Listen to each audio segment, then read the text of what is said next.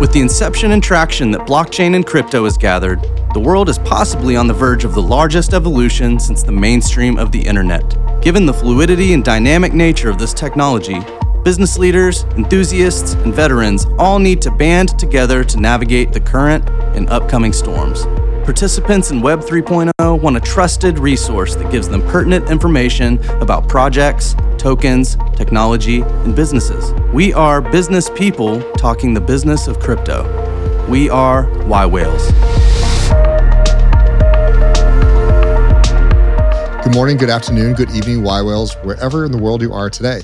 Uh, it is June 15th. Uh, it is kind of, we're rolling into summer. School is out pretty much around the world.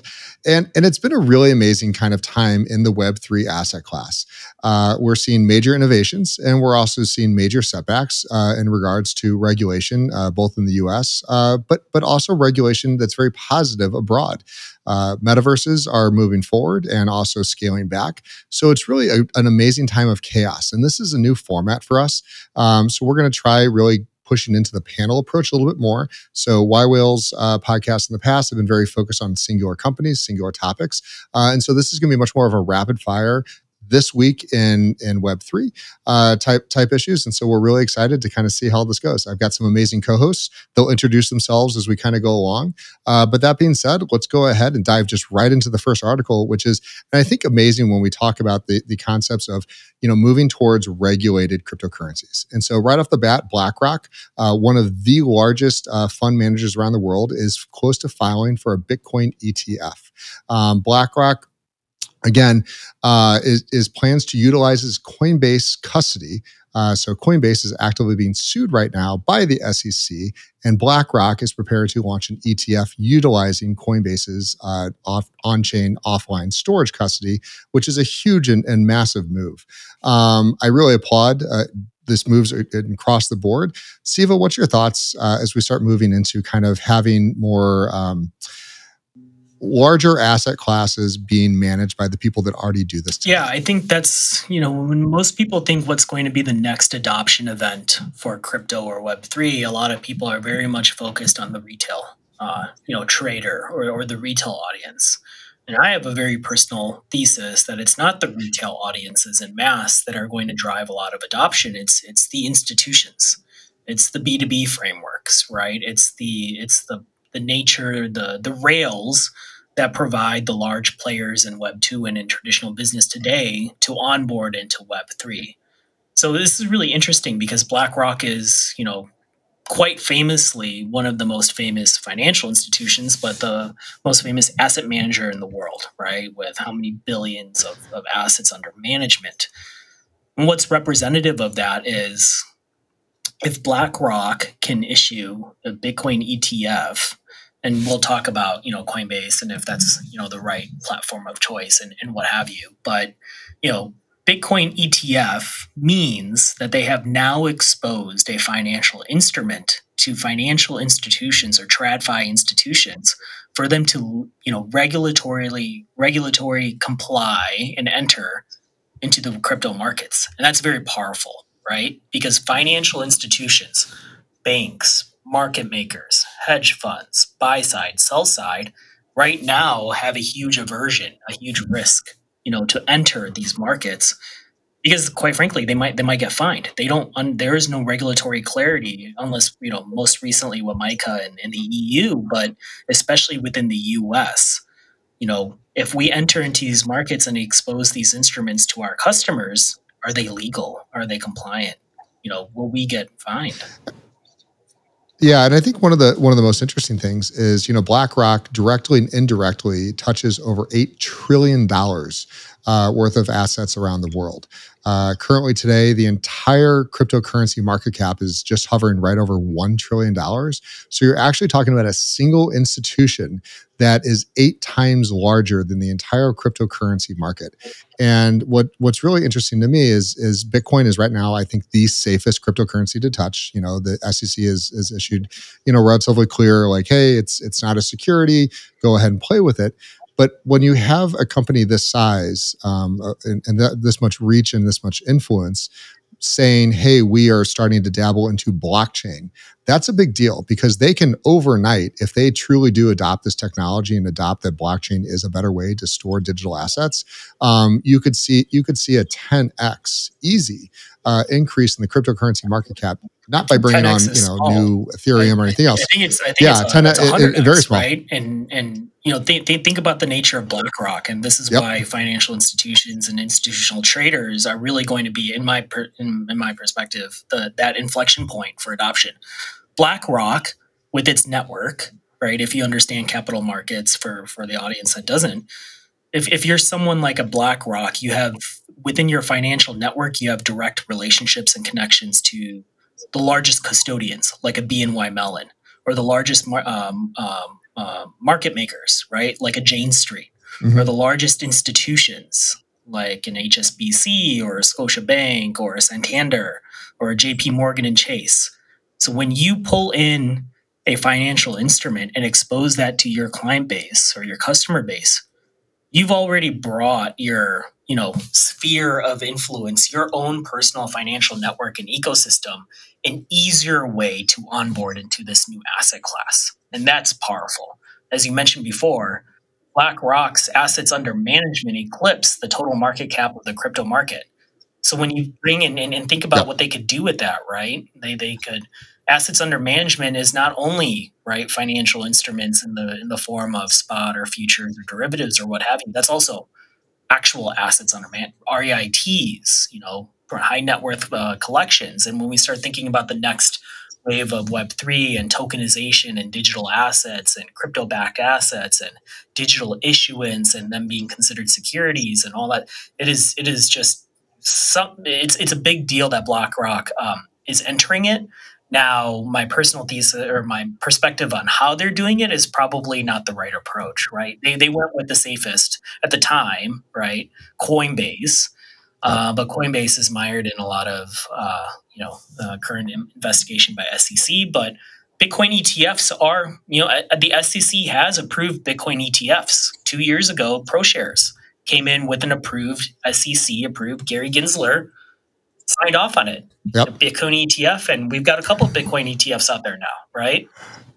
Yeah, and he and it's not like he's ever changed his mind before. So no. but, you know, so it, it is Coinbase. Yeah. It's it's risky for BlackRock because there is no regulatory framework in the U.S. And now they're going with Coinbase. So does that mean that they're going off of Coinbase's EU structure? And will they be able to expose those products to U.S. customers, or do they have to stay you know, to uh, specific to EU customers? Can they um, uh, can can can they start exposing you know other network players to? Well, I think I think the thing that is even gets scarier is when you think about this is you know we saw what happened with Gemini and Genesis and, and all these other ones is that when there was true like hey they got shut down, um, it became that those client funds were were actually not client funds. They were considered you know uh, un, un, unaccredited investors, um, and so that's why suddenly I say you know hey BlackRock I mean you there's a lot of ways to do non custodial wallets and a lot of ways you know go to Fireblocks. You know, Coinbase again. I'm sure they, they there's a sweet deal amongst this. And by the way, they're using Coinbase's uh, market matching engine for for pricing. Um, but when you know, unless you have a guaranteed slam dunk that you're going to win that, um, you know, you're you're just kind of depositing money in a bank that's already under under Department of Justice investigation. So, uh, very interesting. Jumping over to the next one. Uh, so Polygon unveils their, their 2.0 roadmap. And I think Polygon, this is a really interesting one. So Polygon, which is the leading Ethereum scaling solution, has unveiled its 2.0 roadmap, detailing its plans to transform its ecosystem into a network of interconnected chains. This redesign will introduce new utility for the Matic token, pave the way for more community governance, and aims to establish Polygon as the quote unquote value layer of the internet with unlimited scalability and un, uh, unified liquidity uh, as a zk technology. Um, this is really interesting to me. I think the Polygon is is probably one of the you know kind of most uh, used side chains. Uh, it is you know right now if you go to OpenSeas, it's Ethereum, Solana, and, and, Polygon. So they they've been right there as kind of the the the, the main side chain of Ethereum. But I think this also really showcases how early we are. Like when the leader of of a of a subcategory in cryptocurrencies and, and, blockchain technology is still on their 2.0 roadmap i mean that's early and new. And i love this this concept that they're they're a bridge they're a utility they're connecting other chains which is desperately desperately needed. Um, it still misses quite a bit of of uh, you know there, there's no governance you know that's that's verified. So none of this is kyc aml'd you know they're still very much on you know hey decentralization is is enough. Um, and and they're dealing with quite a bit of being delisted on a number of exchanges due to to the uh, our our favorite buddy Gary Gensler again labeling them as a security. Anyone else have any thoughts on this, or am I the only geek on this? It's it's it's an interesting one. Um, as you mentioned, we're still so early. You know, we're like, and we we have these conversations all the time, right? Uh, it's very it's very uh, you know uh, analogous to the late '90s where every new technology company or every new dot com company was vying for consumer attention to leverage their technology whether that was you know your server stack whether that was your data pipelines whether that was you know aol versus netscape right down to that nature. You know remember ask jeeves before google and what have you. Everyone's trying to carve out their yep. their piece of the pie so to speak. And, and polygon is really came out of nowhere. Uh, i mean they they blew up on the scene within the past two years and they came to the market with really um, it's, it's it's a really innovative business strategy where they went with a partner model first. Hey, while everyone else is vying for consumer attention and kind of the retail and you know uh, customer adoption of their technology, Polygon went straight to the major brands and approached them and said, "Hey, we will develop work for you free of cost." Right? You you can as long as you uh, as, as long as you agree to do it on Polygon and you publicly ex, uh, you know expose via PR and marketing that you are aligning your Web3 strategy with Polygon. So now we've got companies like Starbucks that is building their entire loyalty rewards program on Polygon, right? There's Polygon is probably the single chain, uh, you know, or single layer, so to speak, right, or a compilation of layers um, that is got the most enterprise adoption outside of Hedera. In Hedera, I don't even want to call it chain because it's not technically, you know, there's no real protocols. You know, that's a whole different topic. But and then Polygon came to market, you know, from a data privacy perspective. They were the ones to do a major ZK rollout, zero knowledge proofs, right? And that's a huge consideration when you're talking about data movement and you know metadata and, and how you can start to privatize data and how you can start to on a decentralized ledger, right? How do you make sure that concepts like PII or GDPR, you know, are tested for on chain?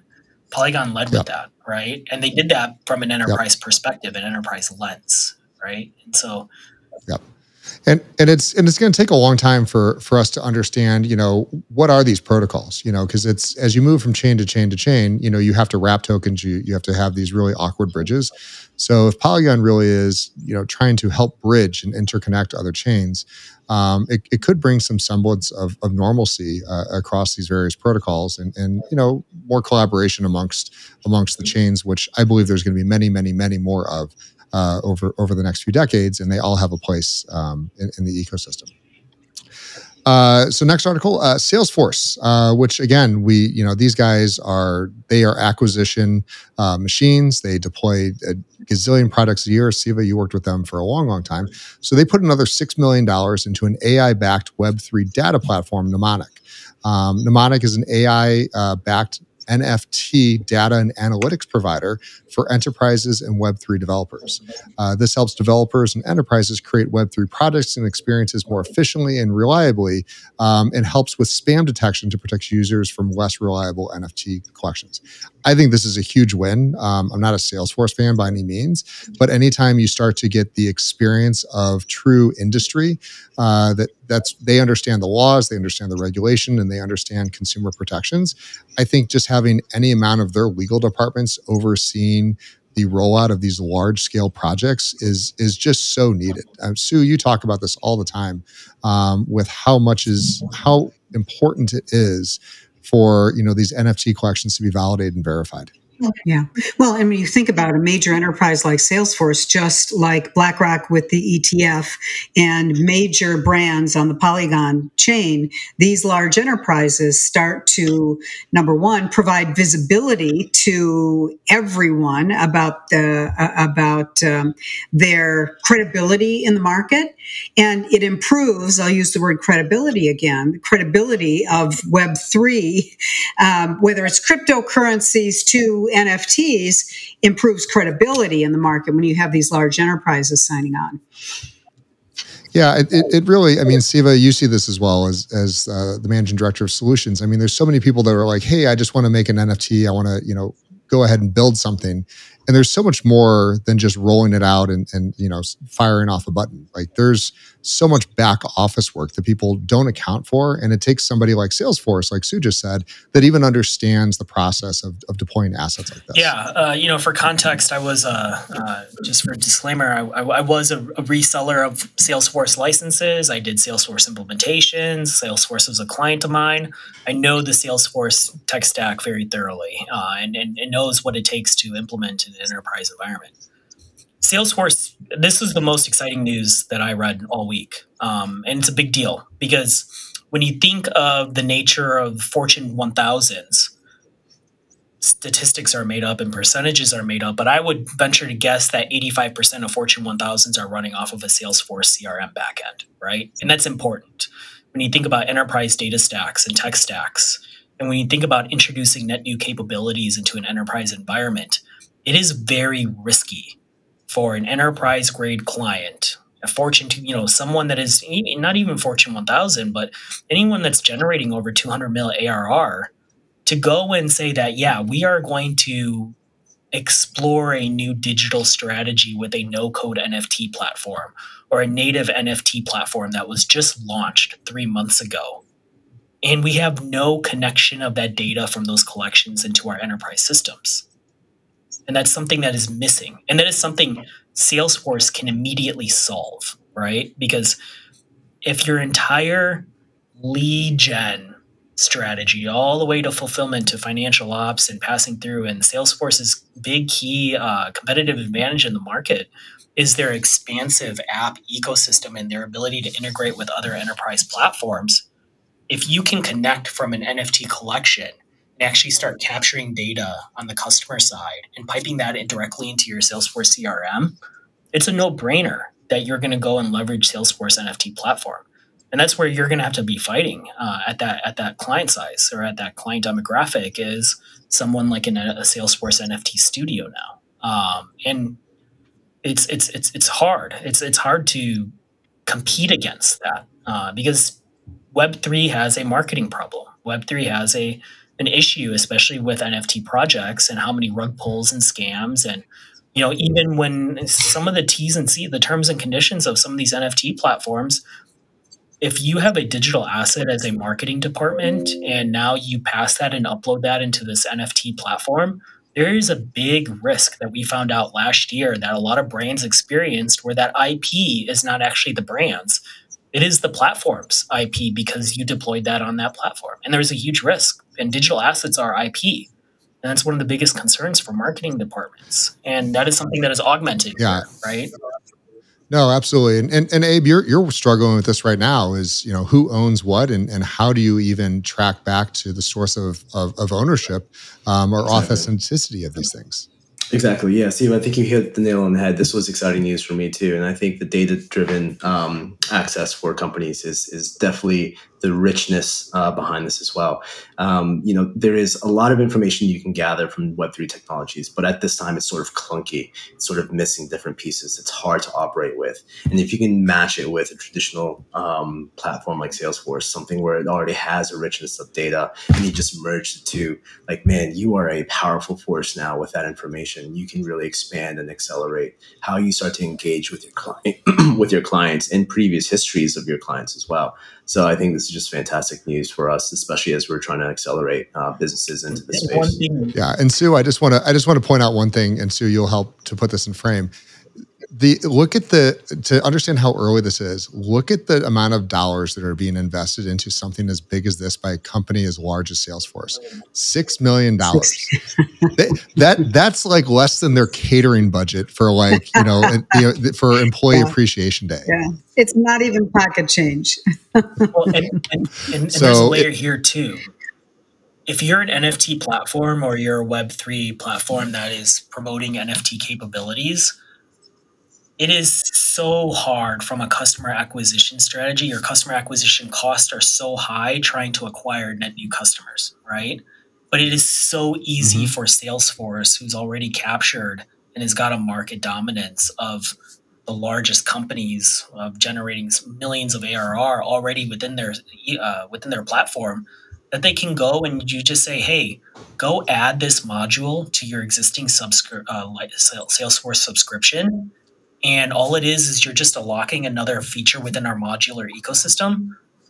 As a brand, why would you not do that? It's it's it's it's so it, it's so low risk compared to a full net new deployment into an enterprise ecosystem that there is a lot of you can't even answer GDPR yep. risk, right? Uh, something as basic as that, that enterprises very much have to be uh, concerned with. Yeah, absolutely. Uh, the European Union has made significant strides towards enacting one of the world's first laws uh, governing AI uh, with the main legislative branch approving the draft legislation. Um, this law includes a blanket ban on the police use of live facial recognition technology in public places. I, I think that's that's a good thing. Um, but more importantly, it also covers a wide range of technologies from automated medical diagnosis to AI generated videos, deepfakes, and AI chatbots. The proposed law also bans emotional recognition at workplaces and schools. To tackle to tackle potential potential copyright infringement, AI developers will be required to publish all works used for training their bots and prove compliance with laws uh, with heavy penalties. Um, I think this is really early, and I'm sure that it's not going to go through like this, but I like the conversation. Um, a, what's your reaction? My reaction is I believe, if I'm not mistaken, there is a platform that is doing generative AI images, and what they're doing is they're including metadata. It's almost like a, um, a stamp with every picture that's um, being generated to say that this is generated by um, by AI technologies. And it's, it's, I can't remember which one it was, but I saw that uh, probably about three weeks ago. It's it's an effort right? I don't know mm-hmm. if it's going to work, but it's an effort in the right direction. I think this speaks volumes uh, from the um, regulatory side as well, because it's very dangerous if we do not figure this out right away. Yeah. Sue, can you help frame why this is so important?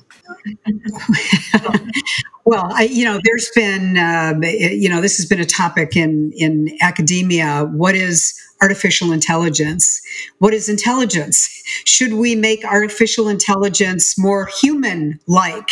And and what does that mean? And so when I when I talk about academics, right, it's from the philosophy of what is life to how do we actually deploy some of these tools to get work done. And I, I think one of the most fundamental questions is are we going to substitute? Is AI going to substitute for labor, thus creating all sorts of these doomsday scenarios around uh, the gap between the rich and the poor and destruction of jobs and universal basic income, et cetera, et cetera? Or is it going to be used to complement so that we can do more than we ever thought we could do? And, and my answer is it will be both. And Jay, to your point, I, I think this begins a real, a real dialogue about it. One of the articles said something like it was received positively. Well, yeah, it passed, I don't know, 499 to 28 to something or whatever. But I don't think there's been much time for enterprises, academics, practitioners to actually comment on what this means as a creator, what this means if I'm an attorney, what this means um, if I'm an accountant.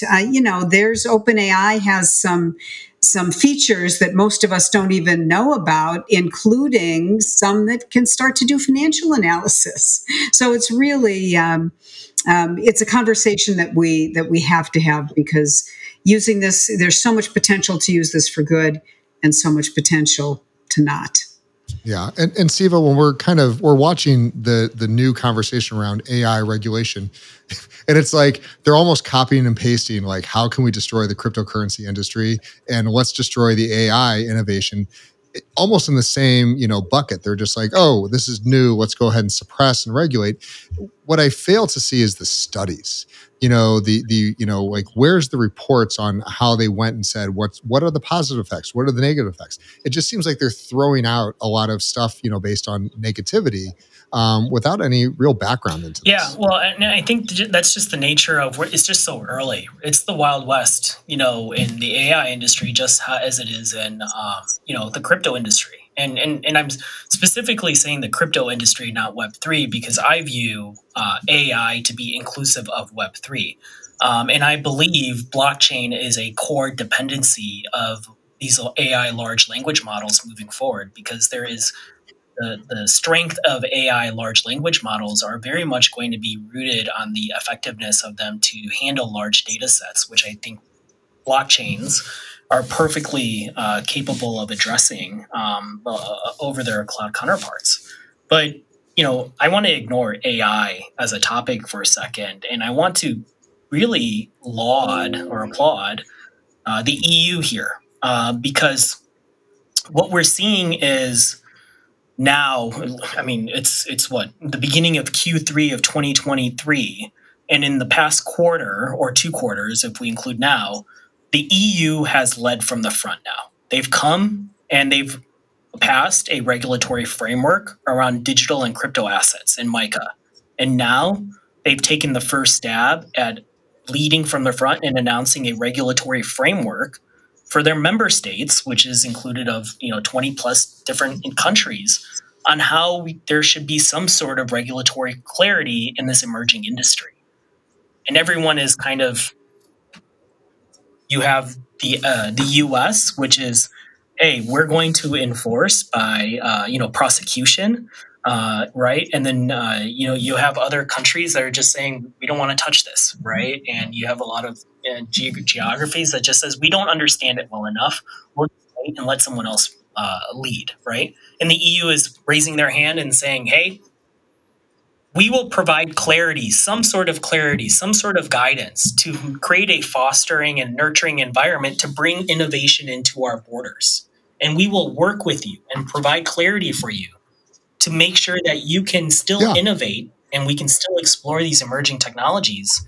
And if there is some sort of risk in investor protections or consumer protections, we will work together or we will provide that clarity for you, right?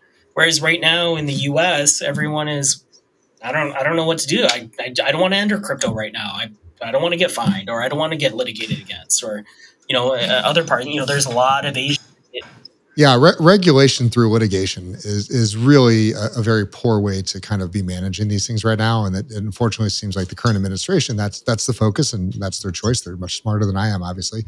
But you know, the the as we move into AI, and there's going to be so many variations of AI. I mean, that's like saying real estate or, or saying vehicles um, because there can be so many different flavors and I, I don't think we're going to be able to have a one hammer fits all um, and we really couldn't even on on internet web one um, you know there's various ways that we handle you know uh, copyright royalties there's various ways we we handle you know uh, uh, people's interactions with each other and who owns you know comments and features you know section 230 was designed very different than the digital millennial copyright act and so i think it's going to be a, a, a big you know uh, portfolio of these things uh, that we need. Jumping forward, uh, Lens Protocol um, is showcasing us that we're not truly in a crypto winter. They just raised $15 million to continue development.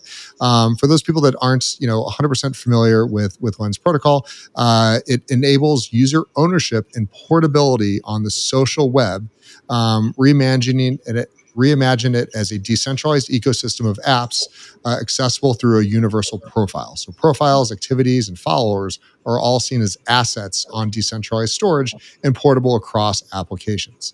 Um, why is this so yeah, important? So, now is one of my opportunities to feel like a Web3 degen hipster. Uh, because within yWhales, we have been exploring Lens since last summer. Uh, and it's so awesome to know that, you know, something that we were exploring has is gaining significant traction. Uh, we were exploring it because we believe in a Web three, you know, decentralized protocol for community management. And Lens is very much a protocol that is modular and it's an environment and ecosystem to create some sort of ownership of data for the users to interact in some sort of social engagement, right? And so um, this is pretty important because the biggest problems right now with current social media is that users don't own any of their data, right? It's the platforms, it's the Facebooks, the Metas, it's it's you know the TikToks, it's you know, Twitter, right?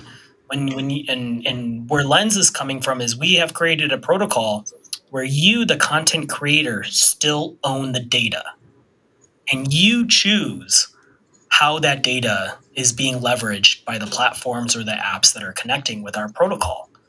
And that's such a diametric shift, right? Because we literally social media up until this point from MySpace and you know Xanga and, and, and what have you, right?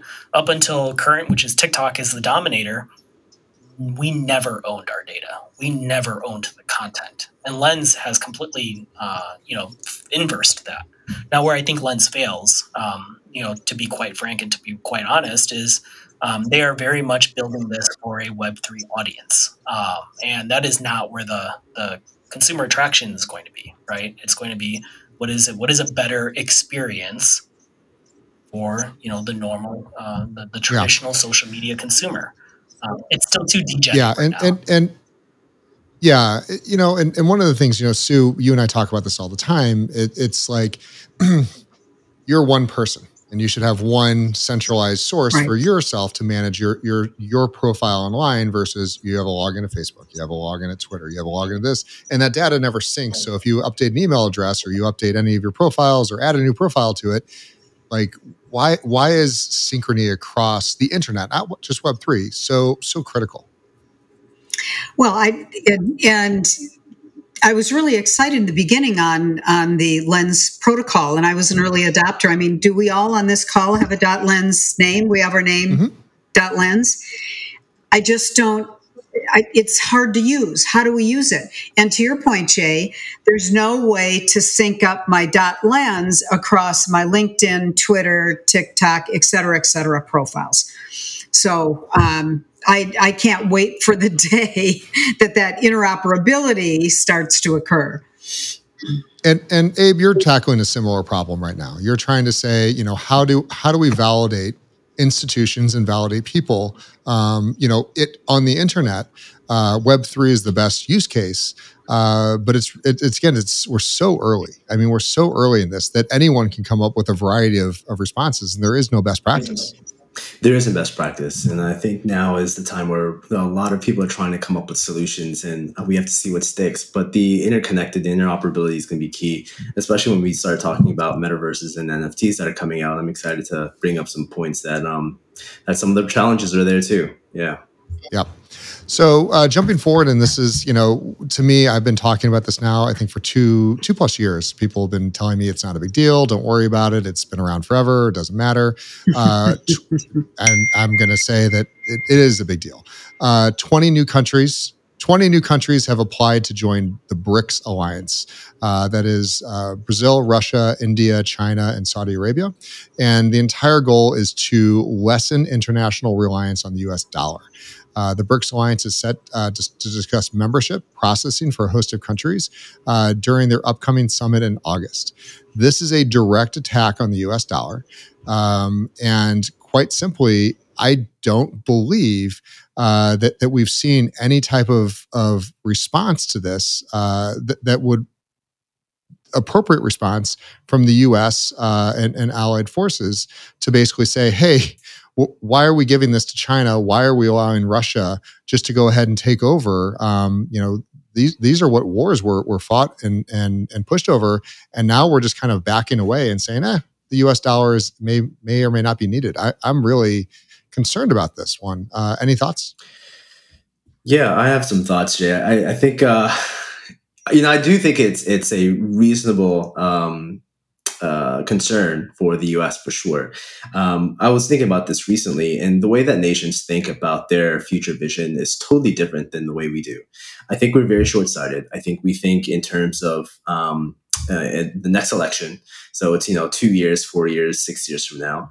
I think the Europeans and the Middle East they they think about 10, 15 years. Middle East is famously known for coming out with national um, strategic national national visions. So there's like a 2030, 2040, 2050 vision. But then if you think about how China operates, you know, they think in hundreds of years. They are thinking long term. So and you know, they have been quietly making interroads with a number of different countries in Asia and Africa. And they're just creating these pipelines and they're doing it very quietly. They're not making a big fuss about it but they are putting their tentacles out there in the world. And so, you know, I don't think it's too far away from thinking this is not a challenge for us to sort of pay attention to. I love that. And I also want to point out, I, I think that this is just as much of an attack on the SWIFT system as it is on the US dollar. Yes. Yeah. Um, and I think that everyone likes to point out the US dollar and there's, there's, you know, good and bad and right or wrong. I, I, I, can't. Again, I'm not smart enough to argue that. But but this is when um, when when sanctions are issued, it, it's through the SWIFT system, and you know it's not always fair and it's not always just. Um, you know, when Russia invaded mm-hmm. Ukraine, I, no one needs to. There's no argument here that that was a horrible and and you know horrendous thing to be done but suddenly you know russian citizens who who have may be fully opposed to this or their businesses which had nothing to do or no justification of this were suddenly shut off from from the global economy um, with with a single push of the button because they shut off an entire country and um, i don't know if anyone knows but i don't think that putin was going to take very kindly to a bunch of shop owners saying hey don't do this because now we can't process credit cards um, sue how's how's kind of your your lens on um, the way that we should be thinking about something like BRICS taking over? Is it is is there possibly the good that we're not going to get away from a single single source of of um, or a single U.S. dollar, or you know, is this kind of just going to cause chaos? Well, I mean, there's two schools of thought now, and and one is, you know, we need to start thinking about the time when the U.S. dollar is not the world's reserve currency, right? And yet I've been in a small group meeting with Larry Summers, who, you know, I think has done a really good job of objectively kind of crossing party lines and things through the last 24 months or so. And, and he's, and, and he's just dismissed that idea. So I, I'm not sure, I'm not qualified. That's way above my pay grade.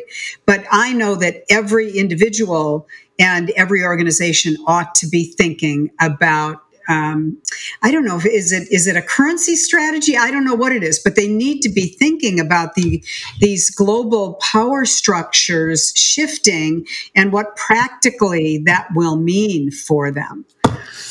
I think it just goes to show how powerful DeFi is going to be and why it's mm-hmm. so desperately needed is because yeah. there may be a time when your bank says we're, we're not you know willing yeah. to give you give you that transaction and you need to go to another source and and you know you yeah. can't wait weeks or months um, to, to go and, and KYC in another bank. It's like you're KYC, you've got a valid bank account, um, and you want to move your money, you want to change currencies. Can, can, can you read some of those country names again, just just for curiosity's sake?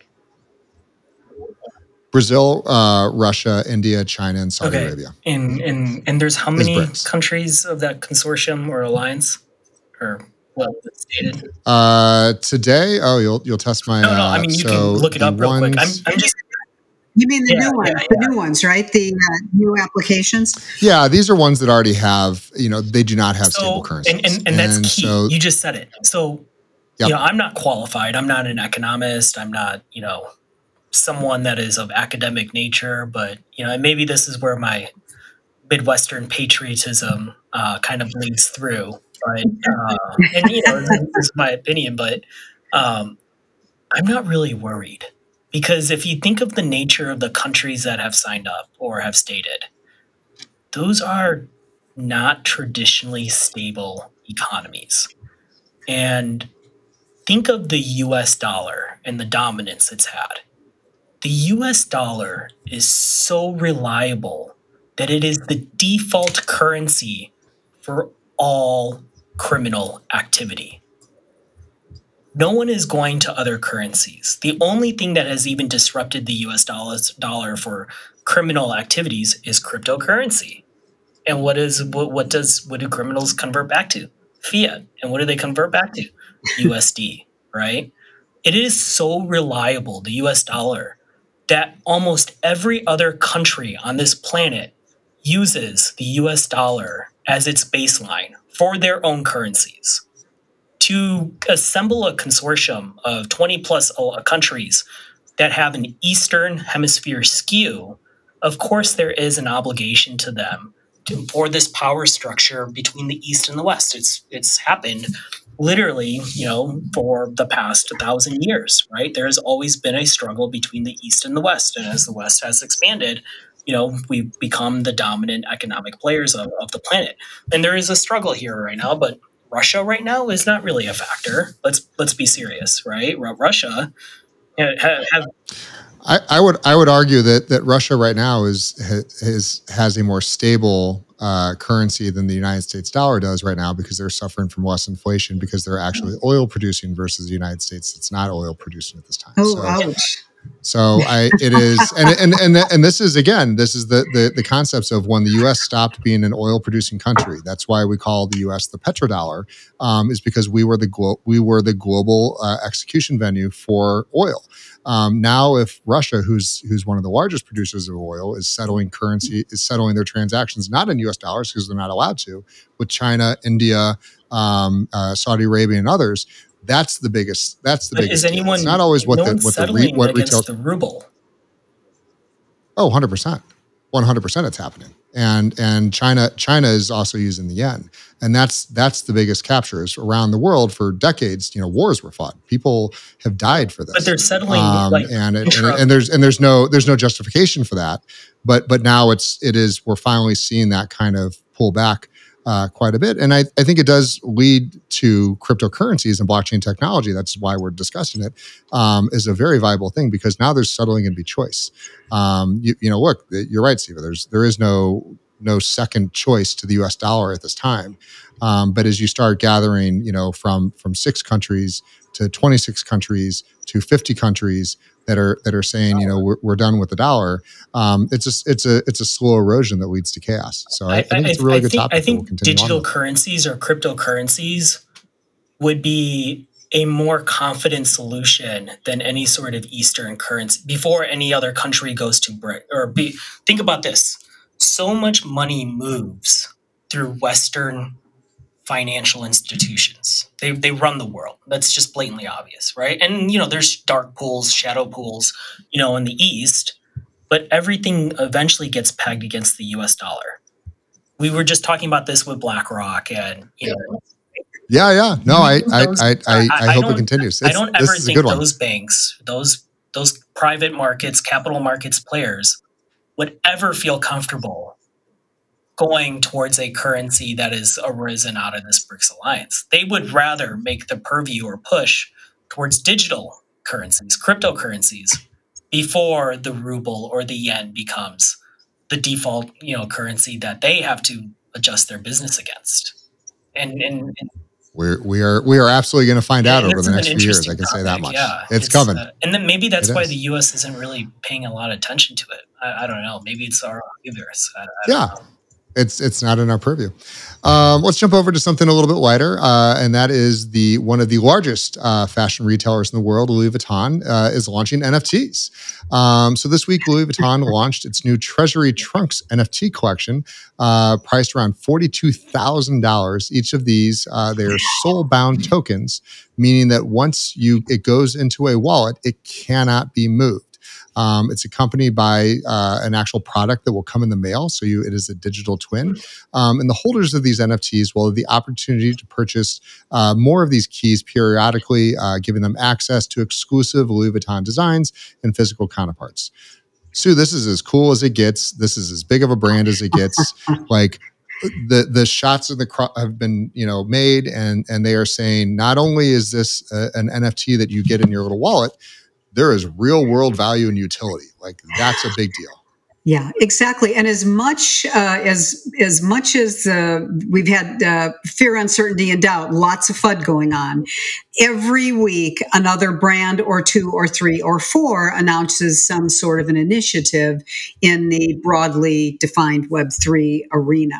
Um, tiffany launched a, a, limited edition if you remember of crypto punks. Mm-hmm. uh, Rimowa partnered for with with uh, rtfkt for a, for a luggage collection. And just for those dads of daughters and moms of daughters barbie when the movie comes out it's a it's a huge huge movie uh, release this summer, I think next month. Um, the Barbie's going to be launching an NFT collection with Boss Beauties. So I think the message here is large enterprises are still looking to Web3 to create more engagement with customers and more personalized engagement with customers in, in, in all price ranges from, from Tiffany and Louis Vuitton at the $40,000 plus level to, uh, to NFTs uh, released along with the Barbie movie. You know what was so surprising to, the, to me on this one is it was so Web3ish. Like we've been seeing such a thing where they they're they're calling them digital collectibles. They're they're mm-hmm. removing all aspects of wallets um, and, and self custody, and it's like they're like, nope, this is a full web three. Here's nfts here's you know attach your metamask wallet. Like they just went right back to what everyone was doing last year. And I, I don't know you know if i agree with that because i think it still precludes majority of the world who has no idea how to use web3 technologies um, you know from participating in something like this well, and then they're also doing a digital twin, which is really interesting. So that that term now will start to come into the consciousness mm-hmm. of, of Americans because digital twins, there's the consumer side and there's many industrial and enterprise applications for digital twins. So um, yeah, it's it's pretty exciting the innovation um, and and entrance into Web three that we still see. I think it's I think it's really intentional too. I really love LVMH for for leaning into this and using the terminology, mm-hmm. and I think it speaks to the audience that they're really trying to target. They're trying to target the people who are Web three natives and who understand how this works it's probably an indication of what they're going to bring out later on in the pipeline, right? So they want people who are comfortable with the technology to receive the future benefits that are coming along with this. And I love the fact that they use a trunk. There's a lot of history behind it. Mm-hmm. Back in horse and buggy, this is the first thing they, you know, was created during the 1800s. So there's a lot of history behind this iconic trunk, and I'm, I'm i was really, um, it was really cool to see this, uh, see this launch. Well, yeah. and, and then, you know, right behind that, there's another article, uh, which is uh, LVMH, uh, the multinational luxury goods conglomerate, has now established in conjunction a partnership with Epic Games. Uh, those that understand, remember Fortnite and Unreal Engine, you you guys absolutely know who Epic Games are. Mm-hmm. Um, and now there is a pipeline for uh, consumer experiences. So the collaboration uh, between these two will enable immersive product discovery experiences like virtual fitting rooms, fashion shows, augmented reality, and here it comes again, digital twins. Mm-hmm. Um, it, it, seems like there's a lot of movement on this, and, and we're really getting there. Siva, how hard is it to coordinate between big, massive brands like this when you're when you're creating these kind of um, oh, insanely hard. I mean, there's silos within the the same the brands themselves, right? But man, what LVMH is doing is just amazing. Um, and and and what they're doing, every B2C or D2C brand should be taking note. Because what they are doing is they're not going after even the millennial audience. They're not going after even the Abes and myself, um, right? It's it's, it's Gen Z, and what Gen Z, yeah, want, their purchasing behavior right now is much more geared towards hey, I don't have brand loyalty based off of I purchase good from you and you make a great product. It is now skewing towards what is the experience I receive as being a loyalist mm-hmm. to your yeah. brand, right? Yeah. Starbucks is killing this right now with their loyalty programs, right? And well, I've been testing and playing around with their Odyssey beta, and it's just amazing. But what LVMH is doing is saying, hey, when you buy one of our products, look at all of the utility or potential utility that's going to be accompanied with that.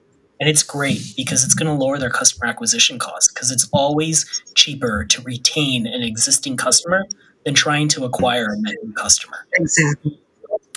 Steve, I'll back you up with a statistic that I read. Um, 70% of Gen Zs consider the experience of buy- the experience that they have with a brand is equal to or greater than the actual product that Yeah, they're about that's to buy. crazy. I didn't think it was that high. You need to pause didn't think it and think about that for a second but- if you're a retailer. Yeah. It was that high. So when you think about how long it takes to set up a, a- one of these deals and one of these partnerships, and this is one of those like it, it's probably a year plus in the making, which is why we're we're st- you know th- these things were approved last year during the last bull run, these and everything else. Um, and Abe, I'd, I'd, I'd like to say that the world has changed a little bit because again they chose to go with Unreal Engine. Yeah. Tell, give a quick example of why that may not be a, a, the best the best go forward strategy today because the world changed last week as You're far saying as it's not good to go with Unreal Engine? compared to Unity, and why why is Unity a better choice today versus last week? Well, it's you know it's hard because this changes really frequently, right? Um, Unreal Engine just came out with a really cool tech where you can modify environments in a just a click drag, uh, click and drag type of type of way. So it. You know, I'm going to get to this point later on, but there, it's a, there's a drive towards a co-creation economy when it comes to the metaverse. Mhm. And I think there's a competition between these Unities and these Unreal Engines to create tools that allow creators to build as part of the experience that you have with a with a company. I really think this is going to take off. I think there's an article that will bring up that show that very clearly with statistics. And I think the there's going to be a, a drive towards the monetization for the creators to be a part of this experience. Um, so you know, I, I hold back any bets on what tools because you asked me this in three weeks, I might have a different answer for you, Jay. Yeah, and I probably would have I probably would have would have gone along with this being a little bit wider um, if it hadn't been for Apple releasing the Vision Pro, uh, which is already you know fully integrated with Unity. Um, and Yeah. which is Unreal's, you know, number one competitor, and the fact that you again, we're, we're still six months out, uh, six plus months out. In fact, we we could be a year out. We don't even know um, when they're actually going to launch the Vision Pro. Um, but we do, you know, I will say it is a game changer. You know, and I'm I'm sitting here. Here, here's you know Facebook's fifteen hundred dollar, um, you know, w- Oculus, whatever the hell it is. Flop. Right. Yeah, it's a complete flop. And and Apple goes, hey, watch this. We're going to over double that price. Um, but I, I, I do believe that Apple got got a lot right, and I think it for a, a Gen One product, uh, I, I think it's going to really change the world. And so things like shopping and and everything that LVMH wants to do, um, I, I think they're gonna you're gonna see a, another thing really quickly about them adopting somehow uh, Unity so that they can get the exact processes they're building. Um, and, and again, this this is this works with Unreal Engine, so they they may be multi uh, multi platform, but I think this is going to be kind of that that old school Apple. Uh, you know, fight against Adobe Flash, and you're going to kind of have to say, like, I'm whether you like them or love them or hate them, um, there's going to be some standards adoptions that's Mm. going to happen over here, and Metaverse is going to be the first one to get hit. Yeah, I'll, I'll add to that too. So Adobe Firefly, Adobe is also being a, uh, a partner with this Yes. as well. So I think a lot of people are missing one thing with with Apple products. Apple, the people who really love Apple products are designers, right? These are the people who are using the products. It's very smooth. It's very, it's just created for creators essentially. And going back to the comment I just made two, three minutes ago, I really think a co-creation economy within the metaverse is really just going to nail it and enhance the experience. And so they've opened up the door for all the creators essentially to come in and start building on on anything that we have available to you. And that's that's the accelerant right there. Fabulous. So there was a big report on Metaverse. Um, you know, Metaverse was as big as you could. Uh, Zuckerberg blew about eleven billion dollars on it. Uh, there was, you know, every there was one point in time if it was a Metaverse related token, you know, the minimum you would have had a return on over like a, twelve month period would have been, you know, like fifteen x. Um, it was the hottest thing, and now they're all down, you know, 80, 90 percent. Uh, so the metaverse report that, that came out, I thought was very, uh, you know, very good. It really talked about uh, creating virtual economies, goods for consumer use. Yeah. We were getting a, away from the it exists and it's scarce and it's it just because it's there, it, it's rare and it should be expensive. To suddenly, it's like, hey, products, services into virtual worlds. Sue, what's your kind of most biggest hope for kind of the next iteration Yeah. of metaverses? What what I loved about this particular report, and I'd be interested in in what Siva and Abe have to say as well, is you know we kind of think of the metaverse as a consumer metaverse today, and this clearly moves us into a commercial and an industrial metaverse, and in some part it will take the whatever headsets you're going to use.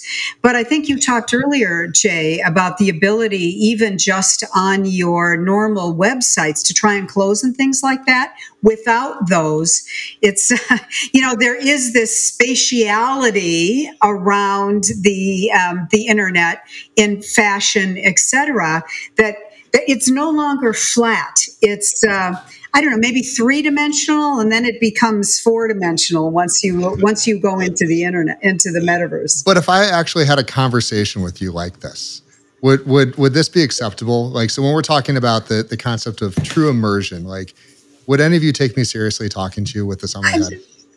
Not today. We're going to have cool I mean, let's be glasses or contact yeah. which is what it's going to be. Just, just, implant right into our brain. I mean, neural. Elon's working on it. He's got Neuralink. He just yeah. you know go ahead yeah. and just put it into your spinal cord, and, and there you go. Yeah. De- deliver ads right to our brain. We don't even have to see them anymore. Exactly.